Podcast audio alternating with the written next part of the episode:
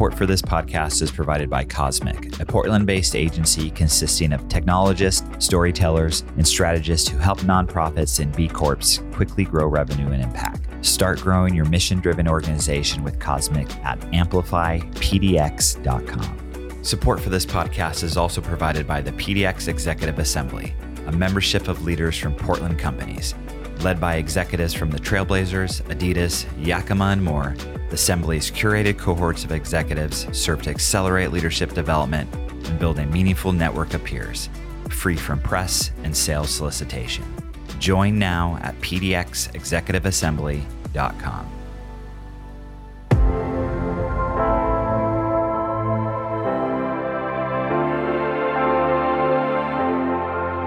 From That Cast Creative, I'm Dan Bruton, and this is the PDX Executive Podcast a show where I talk with inspiring leaders who are shaping the future of Portland, Oregon.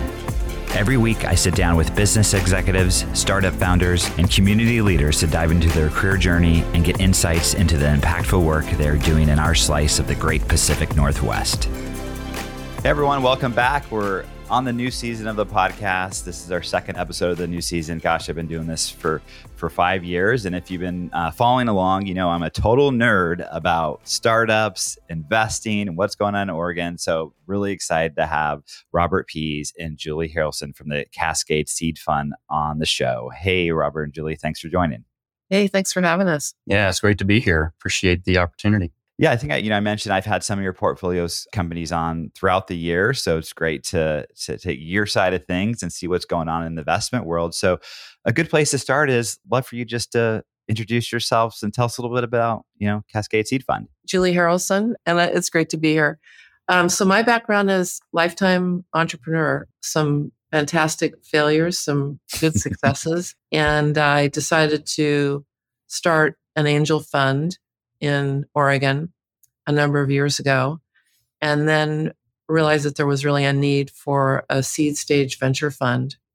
And uh, Robert and I met up about that time. Yeah, so I'm Robert Pease, the uh, other half of the small but mighty team at Cascade Seed Fund. So Julie and I are both partners there. And yeah, Julie was um, kind of running this angel group out of Bend, and um, we actually got to know each other through a through a mutual investment that that that we had made, and just got together and kind of decided the world maybe needed another uh, seed fund, but one kind of unique and focused. Yeah. And kind of came, you know, to where we are today from that. My background is, as Julie's is on the operating side of okay. had a lot of failure. So we always try to tell our founders, like we've seen, yeah, we haven't seen everything, but we've seen a lot and yeah, all the bad parts.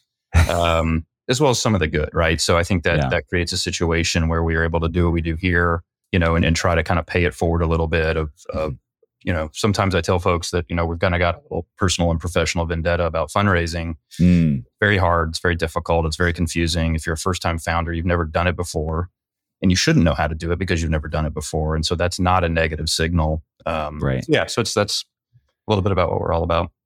Well, I think it's a good place to start uh, for people who maybe are not familiar with kind of the stages. I know you threw out angel, there's seed, and kind of more venture. So, do you mind kind of going over a little bit what mm. that mix is, or if uh, are those walls maybe completely broken down now? I, I don't know. I think that everybody uses the phrases slightly differently. What what we think of as a, a very early stage company is a, a concept stage, mm, mm-hmm. uh, where it's it's an idea that somebody has that they want to turn into something. Um, seed, seed stage is a little bit further along, where there's some momentum. You know, they've Roberts likes to say they built something they've built something that people beyond their friends and family, you know, care about, yeah. and and there are people are who are willing to pay for it. Mm-hmm. So th- that would be the seed stage. Um, the difference between angel and VC, and Robert, you might want to elaborate on this too, but angels are are typically high net worth individuals who do various kinds of early stage investing, and they either they can do it on their own, they can pool resources or they can join a fund. And in, in the case of Cascade Angels, uh, we started a fund. Okay. Um, and and as that evolved, I had you know had some key learnings. And so when Robert came along, we were like, you know, we could really optimize our decision making and grow this in a different way if we join forces. Yeah, and that's well said. The I think from an investor standpoint, the difference between angel versus fund is it's, it's sort of like stock picking, right? You can go out and you can mm. buy on the public equities market. You can do your own research and you think Microsoft's a good buy or whatever it is, or you can you know delegate that essentially to a fund manager that runs a mutual fund is going to pick those stocks and pay attention for you. And so you know our view, you know that given the risk profile of this really early stage stuff, you really benefit from a lot of investments. So that can be very fatiguing as an individual angel because you can get into a lot of things and maybe you don't get the right diversification or you're not getting into the right deal flow. And so the right. what we come to the table with is, you know, we've been doing this a while. We've got a good reputation. We've got a strong founder network. You know, we, we can bring in really good opportunities. But you know, again, you, you kind of you pay a you pay a management fee for that, right? So that yep. that, that is sort of the, the, the difference there. I think back to the stage definition question, and Julie alluded to it. Everyone's got a different definition on this, and and you know, getting hung up on them. I'm doing a an angel round, or I'm doing a pre-seed round, or a seed round, or a seed plus round. There's all sorts mm. of to the founder.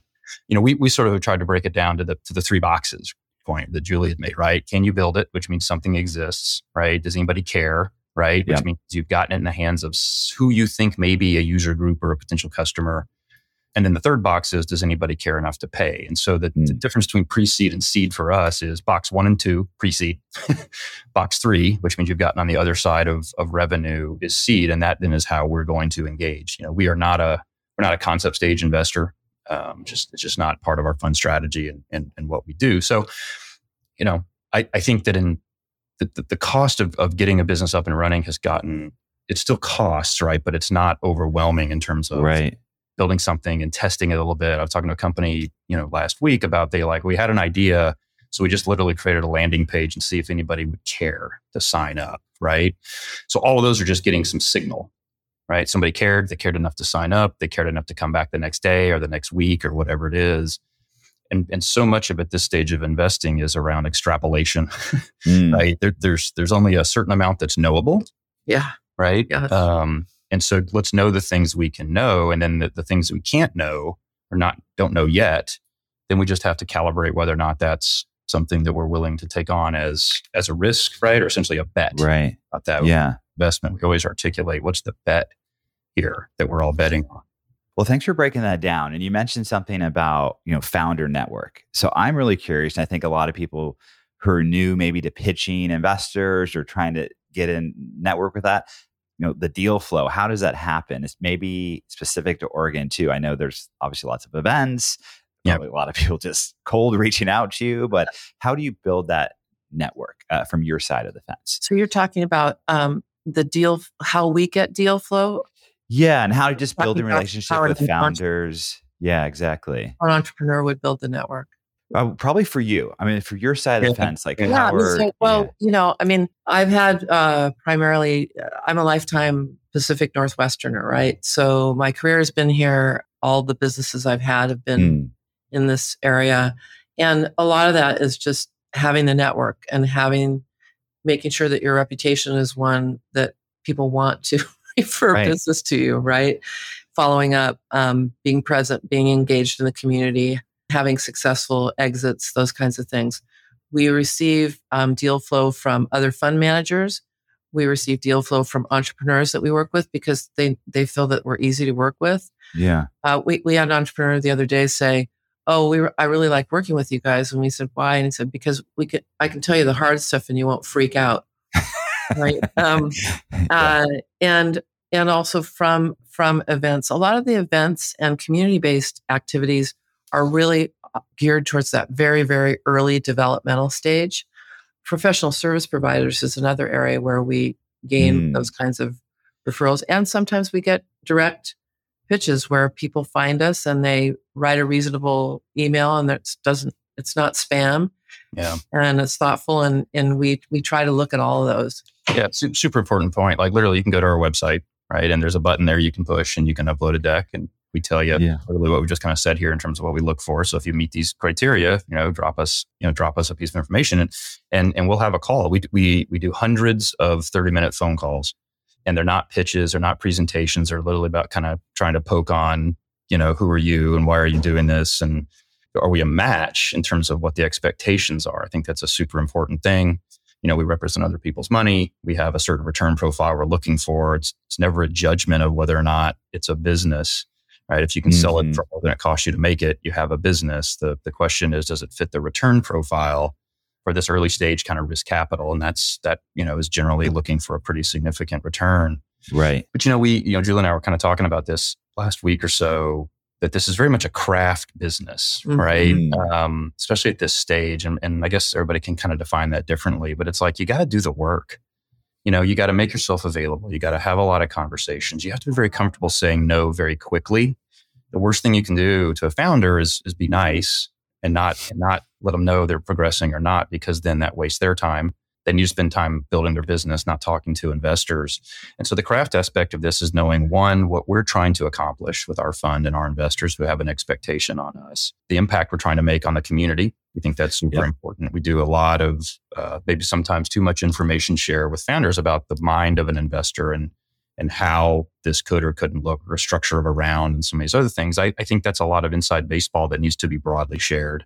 Mm. And so we do our best to uh, to sort of do that out there. But yeah, the craft aspect of this, and and it's being open to sort of serendipity, where something may not look like a thing, but all of a sudden yeah. after a conversation, right, you realize this is this is one of these things that's a, a non-consensus point of view, and that's generally where you're going to find your greatest yeah uh, right right. If everybody yeah. the same way, that's great, but what you're really trying to do is find a little bit of the anti pattern you know, and if it lines up with everything else, then then kind of back it, you know, through capital and, and accelerate it. And you said you have a term I want to dig into anti anti pattern. what, what do you mean by that? yeah, that? I think that, that, there's there's maybe a more classic engineering definition of that, which I'm hijacking. So hopefully you won't you won't get any hate mail or hate comments on it. I, I think that it's just about something that doesn't look like the standard it's in a space that maybe not uh, thought of as venture scale. So about 20, 25% of what we do are in consumer brands. So we do mm-hmm. a lot mm-hmm. of software investing, but we also look at consumer brands. We love brand platforms, right? That generally start life with a very passionate group of, cons- of customers they found directly. So we like the direct to mm-hmm. consumer, but then they've got to scale kind of beyond that. And so, yeah, so, so investments in companies, um, you know, that are in that space. So, um, you know, we've got an investment, a company called Slumberkins. Yeah, yeah, yeah. Uh, very much uh, in the consumer brand, strong team, um, doing extremely well. Um, and at first blush, you know, was not something maybe that would be considered a venture scalable business. And but we we're, we're we are courageous, um, and we just yeah. absolutely believed in them and what they were doing. And it's you know, and they've and they've you know continued to do really really well. You know, Robert, I think your your reference to the craft piece of it is is interesting because with craft, you know, it's not if you produce a piece of furniture or something like that, these are not mass produced items. Like these companies are very, uh, they're, they're specialized. They have uh, high quality people. Right. It's like using high quality materials.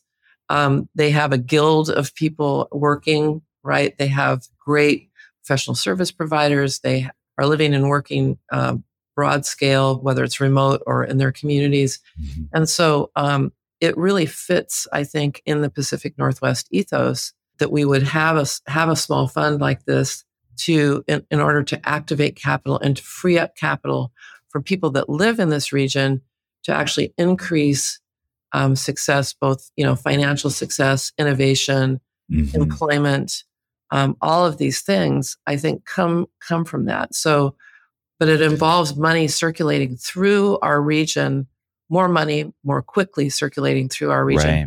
through people that are doing these innovative things to actually create the kind of environment that, that we want here. Yeah, and, and building on that, let's talk a little bit about fund size. Uh, yeah. Maybe get into yeah. nerd math a little bit here. But so we're investing out of uh, the, the, the current fund is a $10 million fund. And okay. we will kind of define point of view on on fund size relative to check size, relative to outcomes for the founders and for our investors. And you know, we are not a lot of a lot of uh, fund managers. You know, they raise a five million dollar fund, then they raise a ten, and then they're in fifty, and then they're at hundred. Right. So, and what happens is, is the larger the fund gets, the, the the outcome scenario you have to believe at the earliest of stages goes up and up and up. And this can become really frustrating for founders, right? Where they're like, hey, I got a great idea and I got traction and I got mm. stuff. And it's like, well, in order for this fund, in order for my investment to make money, you're going to have to become a category leading IPO candidate, right? So, like that can happen.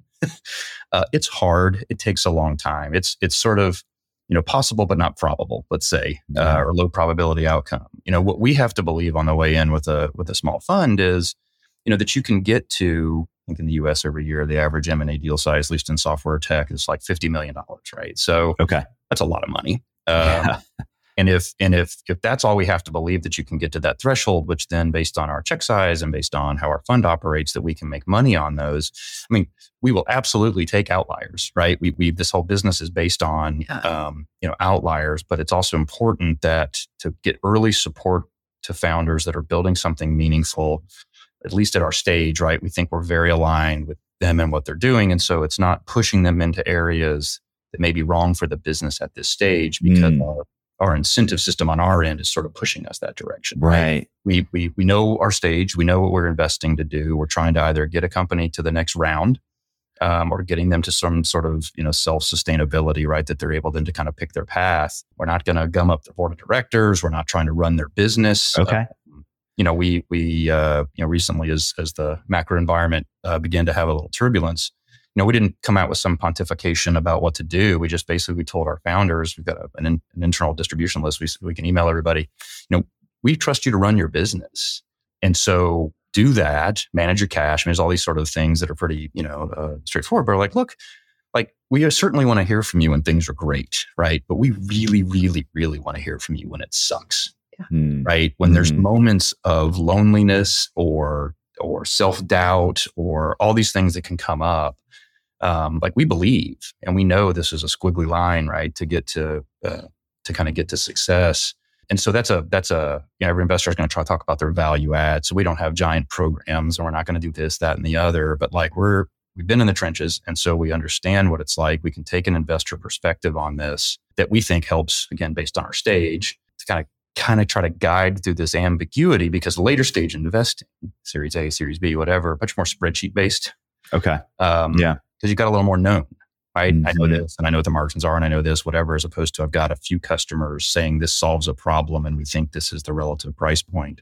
Yeah. So, so yeah, that was, yeah, that was, that was great. Like, I mean, this, this thing about calling us when you have a bad day, uh, you know, we've had a couple of those calls this week, honestly. And, yeah. um, these are the, the scenarios that were presented to us are things that we've both been through and thought, you know, at least I, I, on one occasion thought my world was coming to an end and I was going to lose everything I had.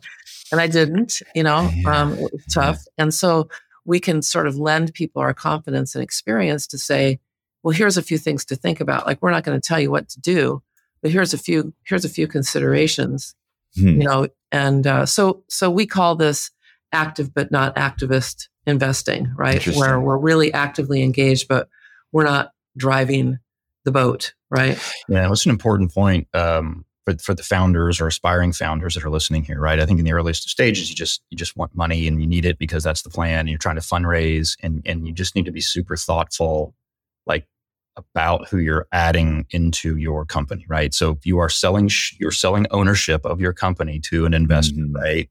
You need to think about it that way. They're going to be around for a while. This is how this works you know, and this is risk on investing. And sometimes it doesn't work out. Sometimes it doesn't work out the way you want it to. That's just part of it. And um, if that's a surprise to your investors, you know, then then you've kind of you got the wrong groove around you. And I yeah. think this just gets back to expectations. And, and we suggest, I mean, again, we don't offer legal, accounting, financial, whatever advice. we like sit down with a potential investor, ask them what success looks like right? And, and don't be afraid of that, which is if someone's like, well, I want to put $25,000 into your company as an angel and I want a thousand X. Well, okay, that's what you're signing up for. Yeah. Mm-hmm. Uh, mm-hmm. Or that's a fund, right? You know that they only want massive, massive outcomes, right? Those are great. Um, but I think the expectations out of the gate is really important to, to kind of understand what success looks like. Just like if you're hiring somebody, you know, you're hiring a new VP of sales, they should yeah. ask, what does success look like, right? That, yeah, and I mean that you're just I really appreciate you just dropping like the knowledge here for founders because I think a lot of these things are you know first time founders specifically they don't know. I mean they're just like we need capital. I'm not going to interview the uh, the fund necessarily, but it's super helpful that those expectations. Um, I know you kind of mentioned you don't pontificate on during hard times and stuff. I'm going to kind of force you to a little bit because interesting environment. And when you look at the public markets, you've been around, I've been around through good and bad times the past, you know, 20 years. Mm-hmm. Um, so just what are you seeing as far as new companies being created? Do you see that go up during times like this or not? Or the quality of companies going up or down? Or I know that's super ambiguous, but I'm just no, it's it's, yeah. a, it's a good, it's a relevant and timely question.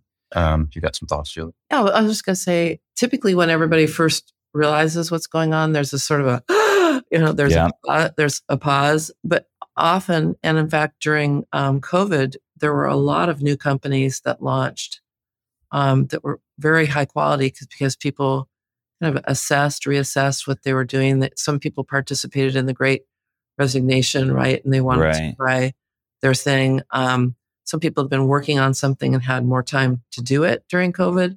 With the economic environment as it is now, I think that that's that same kind of consideration occurs.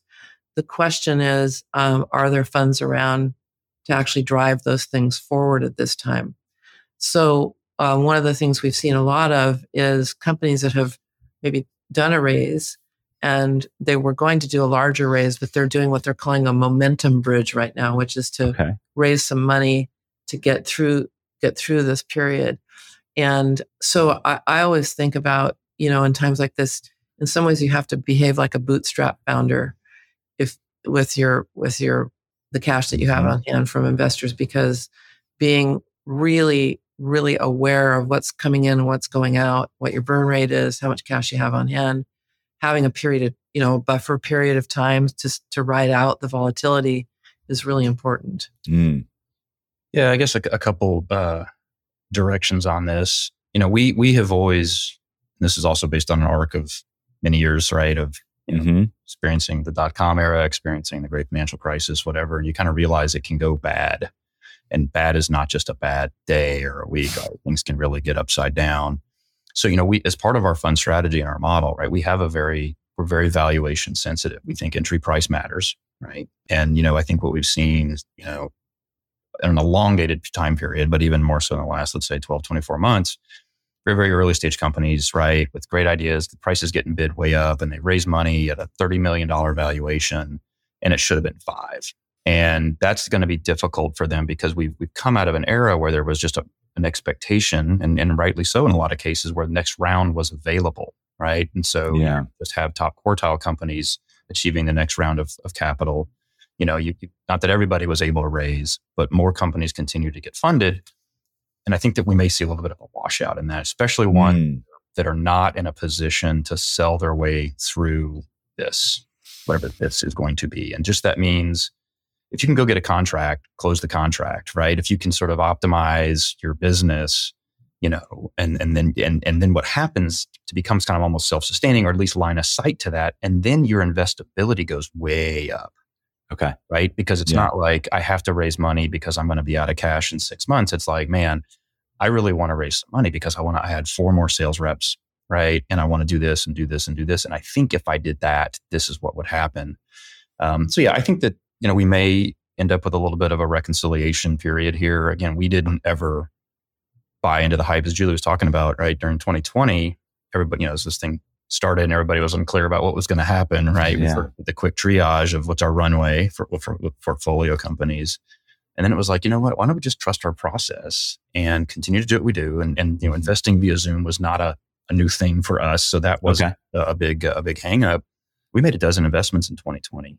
Wow! And then it felt frothy, and it got frothier, and we made far fewer. Let's just say in 2021. So we're not market timers but you can kind of get a pulse for what's kind of going on a little bit, just kind of based on what's what's what you're seeing and, and kind of how it's going. So, you know, uh, it was in a conversation in the last couple of weeks. I guess we keep saying that, but uh, we had a founder, and they're like, "Okay, we need to do this, and this may change this," and and I'm like, "Look, you know, entry price matters to us, but our expect, but but a dollar or two or five or a hundred, the direction is really not going to materially impact the outcome because we expect the outcome to be you yeah. know, large or significant, right? Mm-hmm. Um, but if you get, but if you should be valued at, you know, five million dollars on a pre-money basis, right? And again, you've raised at thirty or forty or fifty, you're you're going to have everyone's going to get grumpy, right? Because that's going to come down, and it's hard not to think that a lot of the overvaluation, especially in the later stages, won't be because if you look at the public markets and you look at just the carnage that has happened in the technology sector, yeah, you know the good the good news, bad news is private market companies um, don't get marked to market every day or every other day mm-hmm. market. But the flip side of that is, I think what we've seen, especially in the venture world over the last many years, everybody high fiving and celebrating based on markups. And, you know, the only value that matters is the exit value. And so the, our, our valuation uh, approach that we use for our investors, right, is like, yes, this happened. There's a third party came in, they led around and did whatever. There's no nebulous markup. And if, if it does seem too high, right, we, we certainly factor that in and communicate that because we would much rather surprise to the upside. Yeah. right. Yeah. Um, than yeah. downside. And that, I, I appreciate that discipline that you've had that approach. I think it's helpful for the, the founders coming in. So a couple more things I wanted to talk about is really talent. You know, I think I had Diane from Voyager mm-hmm. on maybe like a year and a half ago. And we talked a lot about just the remote work piece of it and how for startups, how that's come into play. Where we're at now, um, how that's just pretty normalized uh, for founders. What are you seeing? Are they still having difficulty getting talent uh, now, or has that is not really? I'm just kind of curious how things shift a little bit, and this whole remote, remote work thing is really kind of stabilize. It is what it is. So, so in a few conversations we've had, there's been sort of the the um, founder founders have alluded to the potential of more tech talent um, becoming available due to some you know adjustments in the workforce mm. but i haven't i haven't necessarily seen it you know with with those positions that are really hard to hire for haven't necessarily seen it free up completely yet let's okay. say so okay. um, it's the other the other piece of it is people can stay living where they're living but in some places where um, where people need to be co-resident or, or closer to the team um, there there can be challenges with having inbound folks uh, because of housing costs or other issues, right? So mm. there's that piece as well. Uh, yeah, so a huge fan of Diane. She's great. I, I don't know how. Well, I guess there's a talent question and there's like the remote work question. I think that yeah. the talent question is again back to things that you try to suss out at the early stage and you make an investment. Is is this founder or this founding team right? Can they attract more talent, right? Life's about opportunity cost. You work on one thing and you don't get to work on something else. So I think whether the labor market is tight or, or not, you know, that, that, that is prevailing. So I, th- I think on the remote side of this, you know, we, we kind of talk about our strategy and that's Oregon first, right? And then Pacific Northwest interested, right? Because I love that. And generally what we're looking for is like, you don't have to have, you know, 50 people in a room, right? In, in downtown Portland, you know, uh, we generally like to have somebody with a pulse in the region. Uh, and, and mostly that's to keep us sane in terms of the deal flow we look at and that where we spend our time again because we're back to the craft aspect of this we spend a lot of time doing our best to talk to as many people as we possibly can yeah I you know, I don't know. I mean, I, I, I think if you were like uh, like software engineering is a is something you could do in a distributed way because it's sort of individual contributor, although it does roll up to whatever. But mm-hmm. like you know, if, if you're a sales development team, like that's really hard to do completely distributed, right? There's some value to having people together, especially when you get a door slammed in your face, right? so whether that's back to everybody in the office or that sort of clusters of work, right, in certain areas where workers are are are are um, that may be it. I think customer support, customer service is another one of those where I think there's some benefit from being around each other because just because it's on the Slack channel doesn't necessarily mean you're getting all of the the resident knowledge, right, of, right. of resolution or how to handle things. And, and in our in our view as well, right? We we never even pre-COVID thought everybody needed to be in the same building.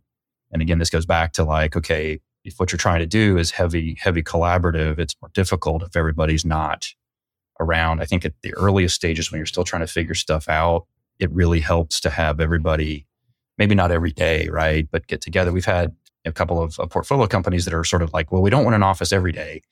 But mm-hmm. if in the office two days a week or three days a week, and then there's another portfolio company that has the same mindset, and then they're able to go in on a space. Yeah. So they've yeah. got dedicated space that they can get together but also we all know there's there's some benefit to just absolute production that you can do when you're by yourself as opposed to being in an office in the same way that there's absolutely a performance lift that comes from being around your coworkers. Yeah. So I don't know. That's a lot of word salad, right? In terms of how all this. No, I I appreciate it because I think everybody is trying to figure it out. Let's just be honest, right? And you see the rise of some companies seeing that as an opportunity. I mean, obviously, there's one here locally called Radius. You might know of. Yep. yep. They're kind of doing the uh, helping that piece of it, bring people together uh, on that occasional kind of occasional basis. So I do want to. I love to learn about call out some companies that you're excited about that whether they're in your portfolio now or or not and maybe some you know industries you see ripe for kind of uh, disruption or getting good investments here i know you focus on you know specific couple with maybe a b you kind of straddle b2c and b2b a little bit it sounds like so yeah this is always the danger of talking about your portfolio companies, right? I think it's a child, right? We love, we love yeah, yeah. All, all, our children infinitely, or love our sure. portfolio companies infinitely. I, and I think I think we can just talk about some examples to mm. give give people a, an idea of the diversity of the portfolio. So, right. this is a global stat. About seventy five percent are technology companies, right, and the other twenty five percent are consumer brands. And in terms of consumer brands, one one interesting one um, now is called Hest. Mm. And Hest is disrupting sleep in a good way, right? So uh, a, a, guy, uh, Aaron Ambruski, I think that's how you pronounce his last name, yeah. um, is a former uh, designer out of K2 and okay. developed this bed that's sort of like next generation thermarest for car camping, slumber parties. They have a, a dog bed and mm. just a really great, uh, interesting product. They're actually based out of um, Washington, but huge Northwest um, yeah. presence. And so everything from that to very esoteric uh, security software like Deep Surface. Surface, yeah, it's right. based out of Portland, yeah. right? So this is sort of using some smarts, if you will. And James will kill me for not articulating it better than that, right? But it's it's about vulnerability. It's about dynamic environments and how those come together. And you've got um, you know, James and Tim very deep, deep knowledge in the space, and you know stood up a product company around that and have done extremely well. Uh, we're investors in a company called Rock Paper Coin, mm-hmm. Um, is focused on broadly the wedding industry. So they certainly have had some ups and downs from COVID to the return to now some economic headwinds. But, but where they where they land in this is around uh, contract and billing and payments between uh, essentially wedding planners and vendors. And so, mm. one, they're awesome and they're deep domain knowledgeable in the space. But anything that's kind of related to payments and billing, like if you ever run a business, you know that just sucks. And there's so many tools that are supposed to make it not suck. And so, but we like it because that's where money's flowing. And that's really where, you know, you can get, you can get some attention from buyers because you're going to shorten days to cash collection or you're going to take out inefficiencies, kind of materially um, uh, realizable. Another company that we've uh, invested in earlier this year is a company called Field Day. And so mm-hmm. that's out of uh, Portland as well. And uh, Eli and team are awesome. And this has kind of taken an enterprise software view to community engagement. So, what I mean by that is, especially, and this gets back to your question of distributed teams, how do I get people together to have them, you know, get to know each other or build formative relationships that's not beer and pizza, right? I mean, that's a, yeah. that's, a that's a bad playbook. Uh, for culture mm-hmm. building. Um, and what they're doing is they're helping through software companies connect to nonprofits and organize volunteer projects mm-hmm. right? Eli spent a lot of time at Amazon. It was a big, big, um, um, even hiring criteria that people wanted some level of community participation and community engagement. So it taps all the right things, but it puts a lens on it that says, yeah, this is a this is a gap in the software stack that businesses have. This is beneficial to nonprofits. It helps them with retention. It helps them with ret- with hiring. And so there's a lot of great um, things that come out of it, even though it by definition, it's kind of a business software play, right? Right. Um, yeah. We just went into public beta. So it's heyfieldday.com if you want to check it out mm-hmm. for a plug. Yes. I think that's a good, it's a good cross section, you know. Um, so we're, we're generally industry agnostic. There, there are some things that we just don't invest in because we don't have the domain experience to really know. Yeah, like um, like med tech or or you know, mm, bioscience, that kind of stuff. Okay. The stuff we've looked at there, we're always kind of like, and I know this is a frustrating answer to get from an investor. We're always kind of like, you could get like a lead that knew about that, right? Right, Because uh, we really like you. Yeah. We don't invest in hardware based businesses. We kind of have have um, okay put drawn a line in the sand on that. That's just just related to margins. We like software margins. You know, hardware as a component of your solution can create as you scale you know, a whole sort of physical flow of goods thing that can be kind of uh, complex. So we just stay away from. How we don't do food and bev, it just has its own particularities. So yeah. we've we've focused more on hard goods. And you know, so back to Robert's point about this, you know, the entrepreneurs and what what they're building. I think that importantly, there he he said that there's so much we don't we can't know. So we try to focus on what we can know. And a lot of that has to do with the founders and the teams, right? And we, at the end of our di- diligence, when we get ready to invest, we have to believe that this company can generate a certain amount of revenue and a certain exit, right? So it turns out it's really hard to get to that first million dollars in revenue. Then it's really hard to get to three to five million dollars in revenue. Then it's really, really hard and completely different to get from five to ten million dollars in revenue. And that's where companies really start to generate value because what you know, and it took me, uh, and you know, maybe I'm dense, but it took me a while to figure out those the that stair stepping of mm. generating revenue and then the multiples that were available in the market. And so we have to believe that a company can get to that 50 to 100 million and over threshold, which means X times whatever that revenue is, right? Yeah. So they've got a $10 million company, it's 5X. So when, when founders are thinking about raising, you need to think about that in terms of like, if I take on this money, it means I need to generate this multiple for this investor or, or something not good is going to happen. Right. So mm-hmm. there are things that we, we can know and we can know, learn a lot about, you know, the founder, the idea, the market before we make that decision. And fundamentally, then that's why we're available as, as a resource and our guild of investors is um, available for counsel, you know, in certain ways, because oftentimes to get to that next level of scaling, they they need some input. Right. You mentioned our our diligence process just as a, a, another point on that. So as part of that process, we actually ask founders and founding teams, like, what would it take you to quit? Mm. Right. And so that one in one, that's risk mitigation because we're like, okay, it's like if this gets really hard, right? You know, yeah. what happens here because our, you know, we really rely on founders to sort of power through adversity and, and do whatever because there's only so much we can do. And where that gets really interesting is when there's, you know, like multiple founders and they've never had that conversation before. um, but it's, it's, it's an important thing, right? Because, you, you know, your, your life can change, your life situation can change. You know, this, this may have sounded like a good idea, but now it's hard. And I mean, all those things I think are super important.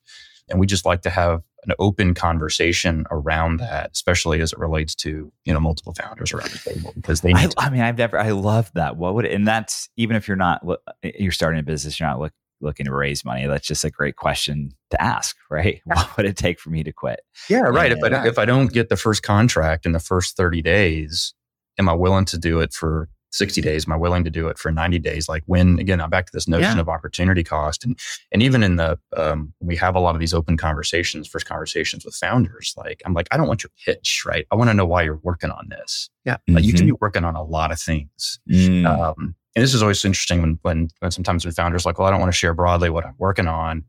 Like I, I get that, but like the best people are already working on their own things. They're not going to hear your thing and say, "Oh, I'm going to drop what I'm doing and work on that." Yeah. Right. And the mm-hmm. folks that pick up and work on something that you're working on, I'm not saying you wouldn't need to worry about it, but yeah. they're probably not the best people because they're not already working on something. Totally. And a couple more things before we go. I've always wanted to ask this is, you know, I love how you say you're you're Oregon first, but Pacific Northwest interested, or whatever you put it. Is there so- something about founders in the Pacific Northwest you find unique compared to other regions, or or maybe not? But I I feel like you know I get a chance to talk to a lot of people, and there's always something uh, about folks here in this region that I find a little different than other people I've talked to in other parts of the country. Whether they just sometimes it's more optimism I found maybe not. Maybe it's just the profile of right. founders in general because I'm talking to them. But is there something, you know, founders from this part of the world that just they they have this unique advantage or or different mindset? Yeah, I, I think um, there's a lot of builders, right? Builders. And so yeah. it, and you got to be a bit of a dreamer because you, you know, back to this, you got to be an optimist. But there's mm-hmm. a pragmatism, which is like, okay, I'm going to build this thing, I'm going to do this thing, and here's how I'm how I'm going to do it. Not I'm just going to go whip the hype cycle up. Um, mm-hmm. And up markets, that hype cycle can certainly benefit you, and in down markets, I think it comes home to roost. Yeah, I, I think that I think that there's a there's a there's there's no shortage of innovation and creativity. I think creativity is a big part of what what what powers this region as well. It's a lot of the reason that we have a defined investment thesis around consumer brands called elevated consumer experiences, because this region is a maker region. People make mm-hmm. right, and then it's sort of sifting and sorting those that are we that we believe will be breakout brands, right? That can build these brand platforms beyond that. Yeah, I, I think I think that's I think that. I mean, even you know, we talked about you know we, we share you know Fritz Brumder as a as a as a as a yeah. previous guest on the show, and I think he's a really good example, right, of a very methodical, very wicked smart uh, builder. Yeah, yeah, absolutely. Well, Robert and Julie, thank you so much for spending time. I think for founders, I think this is just like I said, you're dropping knowledge. I think it's important for them to know this if they didn't know already. So, where can people find just more about you two or your, the Cascade and your portfolio companies? Our LinkedIn profiles are a great place to go and cascadeseedfund.com. But uh, the disclaimer is I really am bad at LinkedIn messaging. So please yeah. don't send me a LinkedIn message. like I did to you, but you didn't respond eventually. uh, yeah, just, yeah. I, like I said, uh, cascadeseedfund.com is where you learn about this. That's where if you've, if you've got something you want to share with us, easy way to upload a deck, answer a few questions, won't take a ton of time. We will get back to you. Well, and you you also talked about optimism. Just one last point. So I think b- being an entrepreneur is a, a, little bit about waking up every day with a smile on your face and terror in your heart, right? Mm. It's a creative effort, like Robert talked about. And I think um, that's where some of the optimism comes in is that you have to believe, you have, you have to have enough humility to believe that you can do it. You have to have enough hubris to believe that you can do it, right? So there's that, there's an excitement to it and there's an optimism to it in order to, you know, make a difference and make some money. The PDX Executive Podcast is a production of ThatCast, a Portland, Oregon podcast agency that partners with brands to create custom podcasts. You can learn more at thatcast.com. And please take a moment to subscribe and rate the podcast as well.